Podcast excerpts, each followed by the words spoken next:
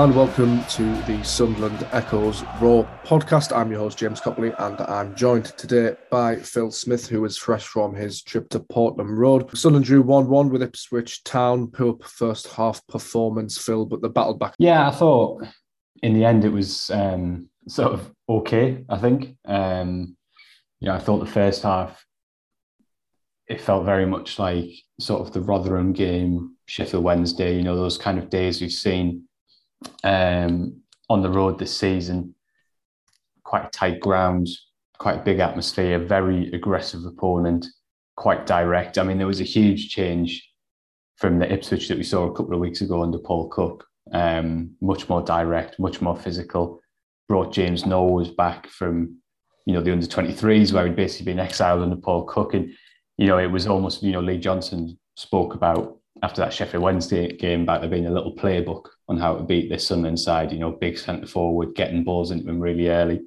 And so even though it took until time for Ipswich to score at half time, you kind of think, mm, is this another one of those days? And so for Sunderland to, to sort of find their footing quite literally um, by changing their studs at half time because they've been slipping all over.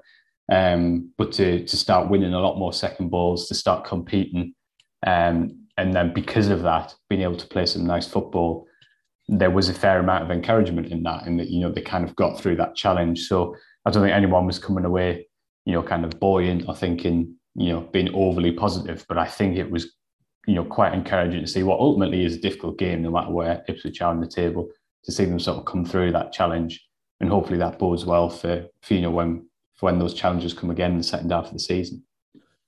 In terms of the league table, the draw probably wasn't the best result, but it wasn't the worst either. Sunderland remain third, the two points off Wigan in second, but Wigan have a game in hand. They're on uh, 45 points, Sunderland on 43. Rotherham look like they're running away with it a little bit on 47, 22 matches played, same amount as Sunderland. In terms of the automatics, it doesn't look great at the moment, but there's so much football left to be played, and we've seen how things can change in this division. Teams can come out of nowhere and and teams can drop off as well. Yeah, and I think that's why we talk an awful lot about the two points per game thing, isn't it? Because it's generally a really good guide that teams' form will ebb and flow over the course of a season, but by the end of the season, the top two will end up around that mark. That's why it's it is generally a pretty useful guide. And again, if Sunderland beat Doncaster, if that game goes ahead on the 27th, then they're back up to that level. So I think that's a guide that Sunderland are doing okay and we'll need to get a little bit better in the second half of the season. And obviously, January window is going to be a huge part of that. I do think that Rotherham and Wigan, I don't think this is kind of flash in the pan stuff. I think what we're looking at out here is two very good League One sides. Um, one that has a lot of experience in getting out this division, the other that's invested very heavily over the summer and I think has a pretty strong squad. So I do think Sunderland are going to have to be at a pretty high level to get automatic promotion. And you know, we'll judge them to that standard as a result because that's the expectation. But I think my personal view on it is given the injuries that have been at the club, given the scale of change in the summer, um, to be on the seven game unbeaten run, to be in touch going up until the January window, you know, fingers crossed the results at the end of the month are good, I think is a pretty good place to be. And then I think it becomes over to the board to get the January window right because that's not something that's always really happened in the last few years and it's been pretty costly. So it's up to them to get it right and to sort of put in that investment. And I'm not talking about spending stupid money. I'm just talking about making obvious upgrades in key areas of the pitch. And then it's over Johnson, over to Johnson to build on what he's done. So I feel fairly, um, I feel fairly positive about where Sunderland are at. And I think if in the week building up to that Wigan game on the opening day of the season, you know, when someone didn't have any fullbacks. Um, I think if you'd said to most of us that this would be what the table is now going into Christmas, I'm not saying we'd have been thrilled, but I think most people would have taken it. And then it kind of builds up to a really important January window. So I think, especially in the context of the recent injuries, I'm fairly happy with Sunderland are at, with the caveat that I think they're going to have to get better. Um, and that's not being unreasonable. It's just, in my opinion, an honest assessment of the fact that Rotherham and Wigan, I think, are two very strong sides this year. Yeah, the team you mentioned there, obviously Rotherham have been promoted from this division in recent history under Paul Warne as well, who's shown himself to be an excellent manager. Wigan as well, they recruited heavily in the summer, but they, they seem to be scoring a lot of last minute equalisers and winners as well, which is always good for morale. The, the Charlie Wyke situation seems to have you know, galvanised them a bit as a squad, and they've got something to to really, really fight for and, get behind. Now, I want to talk about Dan Neil um, for Sunderland's equaliser, Phil, because it was a lovely bit of skill. I think Ross Stewart initially wins the ball. Dan Neil gets a little nutmeg off and plays a, a beautiful ball through to, to Nathan Broadhead, who slots it home very nicely. That's not a typical sort of League One goal, is it? That was that was pretty high quality. Yeah, and it was great to see because, to be honest, I thought that Neil was one of the players who really struggled in the first half. Um, and I don't really say that as a criticism because I think it's literally the first time this season I feel like he's been below par, which is staggering for a player of his age in his first senior season. But he did look like he was struggling a little bit. He looked like Ipswich's two very physical centre midfielders were getting on top of him a little bit. He wasn't winning many second balls, and that just speaks to his um, his ability and his attitude as well. That he came out in the second half, kind of with that second wind, and it is absolutely a brilliant little passage of play to set up the goal. And his celebrations were amazing, actually. I mean, I don't know, I know kind of the best pictures were Broadhead, but actually, if you watch Dan Neil, he is so pumped after that. And I do wonder whether he kind of part of that is because he knew that he'd been struggling to get into the game before then. Um, but yeah, he was tremendous. And I have to say as well, um, Broadhead finish, Broadhead's finish was superb. It kind of is one of those where I think when someone scores one on one, you know, you don't really give them much credit because you obviously you expect good strikers to score from them, but to not just kind of smash it um, and to not go across the goalkeeper, which obviously for the right foot was the obvious finish, to just kind of put it in that near bottom corner so nervously, really encouraging. He's a serious player. Um, it's one of those funny ones, isn't it? You know, you kind of look, you know, you think, how's he only had kind of one ineffective loan before now? And of course, it seems like he spent a lot of his early career playing on the wing, which seems strange now because it's clear that he's such an explosive player through the middle. Um, but that was just really, really, really good. And I think it's a bit of a it's a bit of a learning thing for the team as well because when when they competed, when they started winning second balls, when they started really getting on top of Ipswich, we then saw those lovely little passing moves coming out. And I think they understand that, but it's again, it's that learning phase that you build a platform in terms of your your physicality, which then allows you to show what a good footballing team you are. Um, and there were a couple of really nice moves after that as well. That one was given offside, one Stewart drew what was a pretty good save from Walton. Um, but it was good to see, like I said at the start, nobody's coming away sort of, you know, opening the champagne because we've got a 1 1 draw. But I think it did just go to show that actually maybe they're starting to understand what it takes in these games and work it out for themselves a little bit. And, and hopefully that does bode well. Absolutely. I think one of the, the qualities I, I rate highest about Dan Neil, as you mentioned there, is his character is really good in terms of when the game's not going for him, he'll still try and play the ball forward and he'll still try and create something. I, cast your mind back. I think it was Wigan on the opening day. He played left back that day. I think he gave away the pass for the goal, but he still had the courage to to try and make that pass again, and it ended up paying off for Southern. He's uh, he's definitely a player of the highest quality. One negative, Phil, was uh, Leon Dajaku um, playing at left wing back for Sunderland was stretched off. Obviously, we'll we'll know more uh, later on today. Lee Johnson set to speak to the media. We're recording this on Monday, so hopefully we'll have an update for you over on the Sunderland Echo website. But again, Phil, those injuries, it's just it's so unfortunate for Sunderland. It just seems like you know when it rains, it pours. Yeah, definitely. I mean, hopefully, I was kind of expecting a very downbeat assessment straight after the game because Dajaku looked in so much pain, and we didn't really get that from Johnson. So yeah, like I say, by the time people listen to this, there might be an update on sort of our Twitter and over on the website. So go and check that out. But I was quite encouraged that it didn't seem quite as downbeat as I thought it may be. So, but we'll have to see on that. I mean, the positive is is that I thought Denver had a well, he had a decent hour, but given that it was his first football for for two months and he was thrown on in a game of that intensity, I thought he had a very good hour. Played a nice little part to the goal. Um, a couple of moments defensively where he looked a little bit um, unsure. But generally speaking, he looked quite powerful. He was certainly, certainly moving very well. So he does look like he's pretty much fully fit, and that's encouraging. Um, and clearly suits the system that they're playing at the moment as well.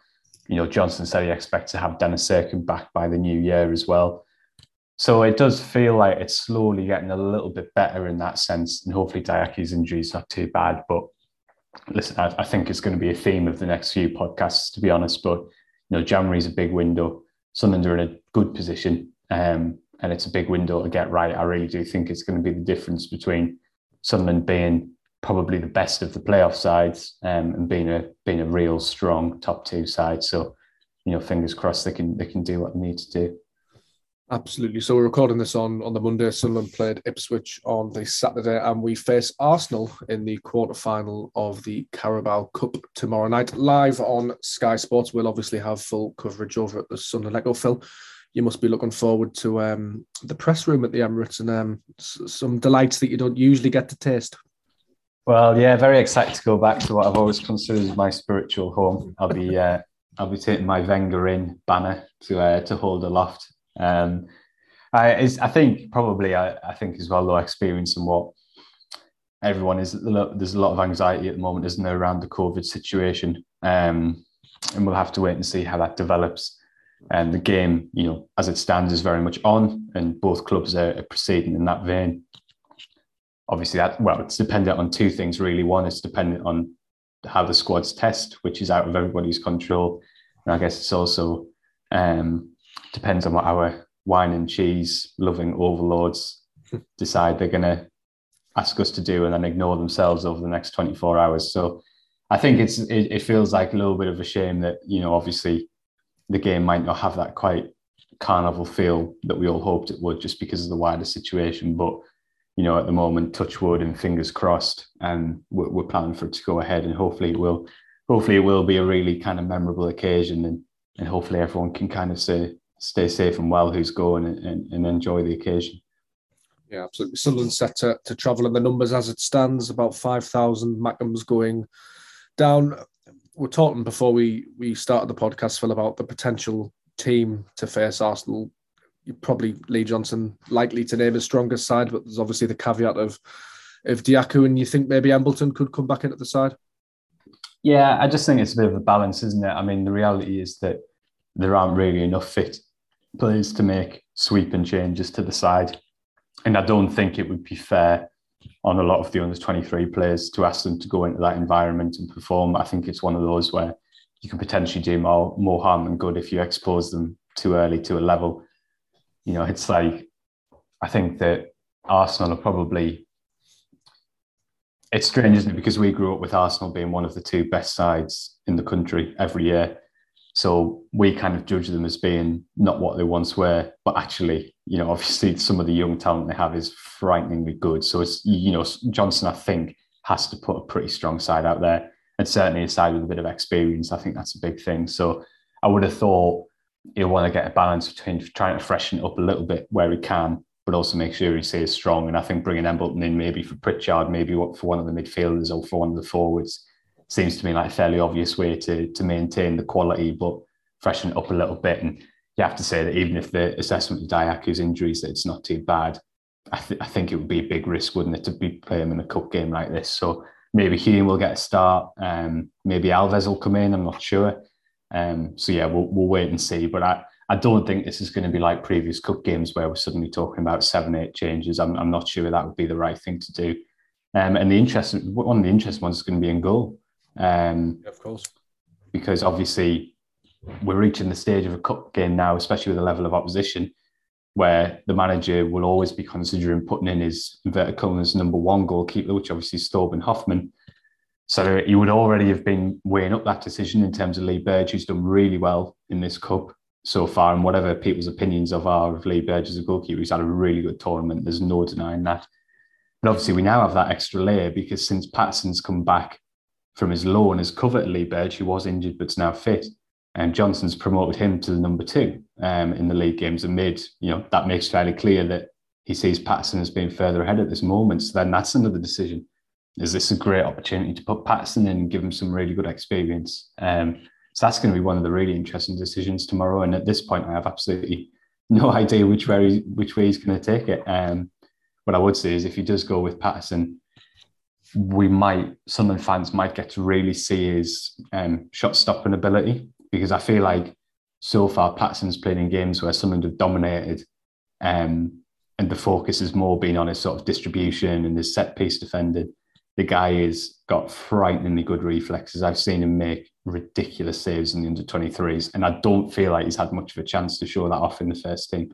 So hopefully, maybe that'll be one. But it'll be difficult. You know, if I was a manager, I'd be picking Hoffmann because um, he's my number one, and you're going away to the Emirates and you're facing, you know, a pretty frightening array of talent. But it's a really tricky decision. What would you do?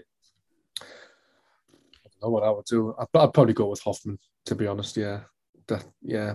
I think, as you say, Burge's had a, a really good, you know, Carabao Cup uh, season. Really good against QPR actually, but yeah, I think the Hoff the Hoff wins it for me, especially after reading some of his comments recently in his um, his interviews in the Athletic and Kicker out.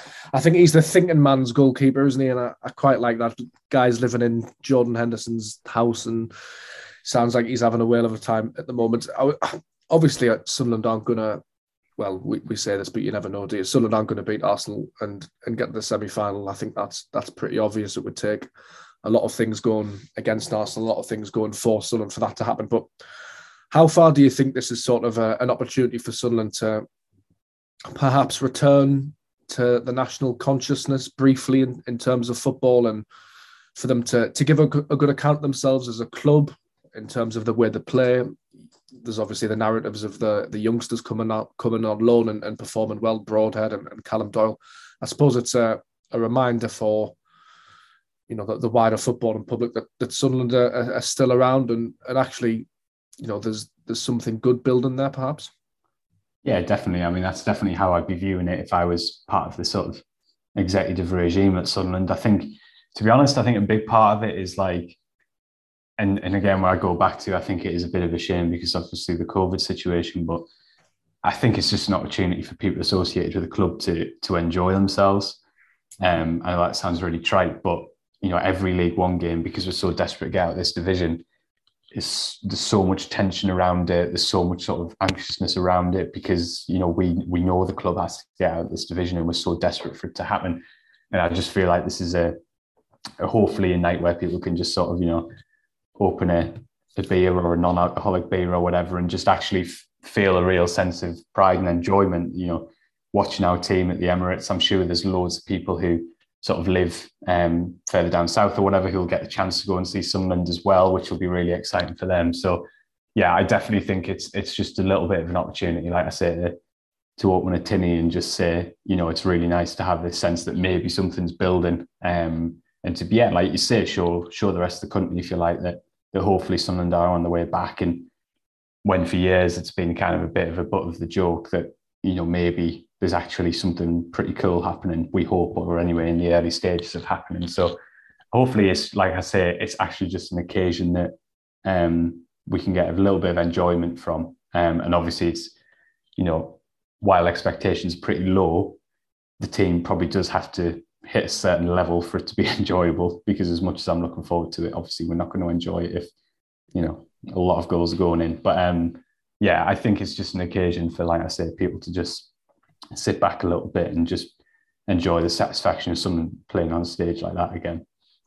I think you know, as you mentioned there, because of the the slog of League One and, and the grind, I think maybe this cup run's been sort of it's gone under the radar, but it is a, a fantastic achievement in a way for, for Sunderland, a League One club, to, to reach the Carabao Cup quarterfinals against Arsenal, having beaten QPR and a couple of good sides from from Sunderland's own division as well. It's a it's a good achievement for Lee Johnson and for the club. Transfers, Phil, is the, word on everybody's lips at the moment. We're approaching January. You mentioned earlier, expect Sunderland to do some business. Um, which areas of the pitch would you be targeting if, if you were Sunderland manager? Yeah, I think the first one for me would be a, a proper right back, um, which is really not a slight on the players who've played there of late. Quite the opposite, actually. You know, Carl Winchester so far is my Sunderland player of the season. Um, Dan Neil would run him close, but I suppose, but for Winchester to do what he did, and you know, I know he has played there early in his career, but what is in his natural position through the first three, four months of the season, I thought was unbelievable. And I think Bailey Wright's been really strong there in recent weeks. So it's certainly not a criticism of everyone, but I just think getting a proper orthodox right back can really transform this team. Um, it allows Winchester to stay in midfield. And I think that's now, in my opinion, really important because from what I've watched over the first, well, it'll be 30 games now, won't it, in all competitions, which is unbelievable, by the way. But anyway, um, for me, Neil and Winchester's been the best partnership by a considerable distance. Yeah. I think Winchester's tenacity, the way he picks up second balls, the way he scraps, I know he's got football and quality as well. Um, I think that's been massive in setting the platform for Neil and Pritchard to really go and show their best. And I think he's a big reason why those two players in particular have been really good in recent weeks. So for me, a, a right back, not only does it strengthen that position, um, it actually improves Sunderland everywhere else on the pitch. So for me, that's the one that I'd be desperate to see. And you know, we looked in summer. In the end, Sunderland didn't sign a right back, but we know that they were looking at players like Josh Key from Exeter. For whatever reason, that didn't happen. Um, but I would love to see them go and get that kind of dynamic attacking right back. And I would also bring in a central midfielder just because I'm worried about the depth in that position. I fear too much what would happen to the team if Neil or Winchester got an injury right now. We know Corey Evans is close to making a comeback, which is great news, but obviously his availability has been pretty patchy. So I feel like that's one where, okay, it might be a, a challenge for someone coming into the club in terms of getting in the team in that position, but you need another option. And then it kind of depends on what happens, I guess. I would like to see another centre half come in, um, a really physical centre half. I would point to George Edmundson for Ipswich um, on Saturday as an example of what I still think someone could do with someone who's pretty comfortable on the ball but is really, really powerful. I still think that would help the team, particularly if Frederik Alves goes back to West Ham. And I think at the moment you'd have to say that looks fairly likely. So those are my three main positions. I would probably like to get another striker in, but that's very, very difficult to do because any striker who comes in knows that Stewart and Broadhead are pretty much a lock at yeah, the moment. Um, and then I will be praying to any God willing to listen that Everton are happy to just let Nathan Broadhead be and, and leave him on Wearside for the next six months. And I'll be writing a, a Christmas letter to, to Rafa Benitez later today to that effect. Because um, I just think he's suddenly become so important to what to what Sunderland do. Um, I don't see why Everton would um, move him. It would seem like a pointless risk to me. Um, not only is he getting regular game time, he's growing his, you know, he's growing his asking price every time he scores one of these goals. So I don't see why Everton would do it, but I have also been following Sunderland for a long time. So until until the window shuts, I'll be I'll be uh, I'll be losing a few hours sleep. That's for sure. That would top a, a utterly bizarre 2021 off if Sunderland fans started sending flowers to Rafa Benitez. it really would. You, we've got to do. We've got to do what we've got to do. yeah, exactly. You mentioned the areas there um, which you would ideally like to recruit into. Do you think Sunderland will, will go gung ho is possibly the wrong word, but do, do you think there will be, you know, serious strengthening of that team? I know Lee Johnson's alluded to there probably will be movement in the transfer market, but sometimes January can be, be a bit of a damp squib, can't it? Yeah, I, I don't expect massive spending, to be honest. Um, I'm just taking that over what we've seen over the last year. It's been um, got to be careful how I phrase this because I do think there's been a lot of investment in the football and operation in the club there's a lot more that could be done in other areas of the club, you know, sort of the public facing sort of customer side of things. There has been investment across the football side of the club, but there have not been huge fees spent. Um, and certainly not bringing in players who will be on huge wages for the level. That absolutely has not happened. Um, and, you know, and that's not a criticism. I understand that the club's moving to a more sustainable model. And I support, you know, large elements of that, you know, Dennis Cirkin signs like that. I think terrific signings for the long term. So I think it's a little bit of a. Um, I think I really admire the way they've brought the young players through and exposed them. And you know, we talked about Dan Neil's assist on Saturday. I think it's a great example of that. But I think in this league as well, it's a little bit of a balance. So what I would like something to see someone do is absolutely, yeah, you you invest in players who are going to be there for the long term. And I'm certainly not talking about getting in players who have no future asset value. But can you just get that blend a little bit better and just bring in a little bit more? Not necessarily experience. I don't think it's about experience, but I think physicality is a big thing. I still think this is a team that could do with just another injection of of power and a little bit of pace as well. I've talked about right back and centre back. I do think there are two areas where a little bit of targeted investment, like I say, I'm not talking about anything silly, a little bit of targeted investment, I think, could make a significant difference to this side. Um, yeah, and I really hope we see that because it's not going. To, it's a competitive division this year, but Sunderland can go up this year in the top two. It is there, and um, it is a possibility. We've got a lot of talent, and it's just about sort of like I say, um, a little bit of targeted investment could go a long, long way. I think next month. Yeah, yeah, definitely. One final sort of light-hearted note, Lee Johnson was spotted at St James's Park yesterday as Newcastle United were beaten 4-0 by Man City, which prompted a brilliant comment. I haven't got his name, um, but he'll know who he is on Twitter, who said, um, to be fair, Kevin De Bruyne would be excellent cover for uh, for Dan Neil. So I, I, did enjoy that. Whoever that was on Twitter, I thought was good. Lee, um, Lee, sorry, Phil, do you think there's anything in um, in Lee Johnson being at St James's Park, or is it just a case of man takes in football game?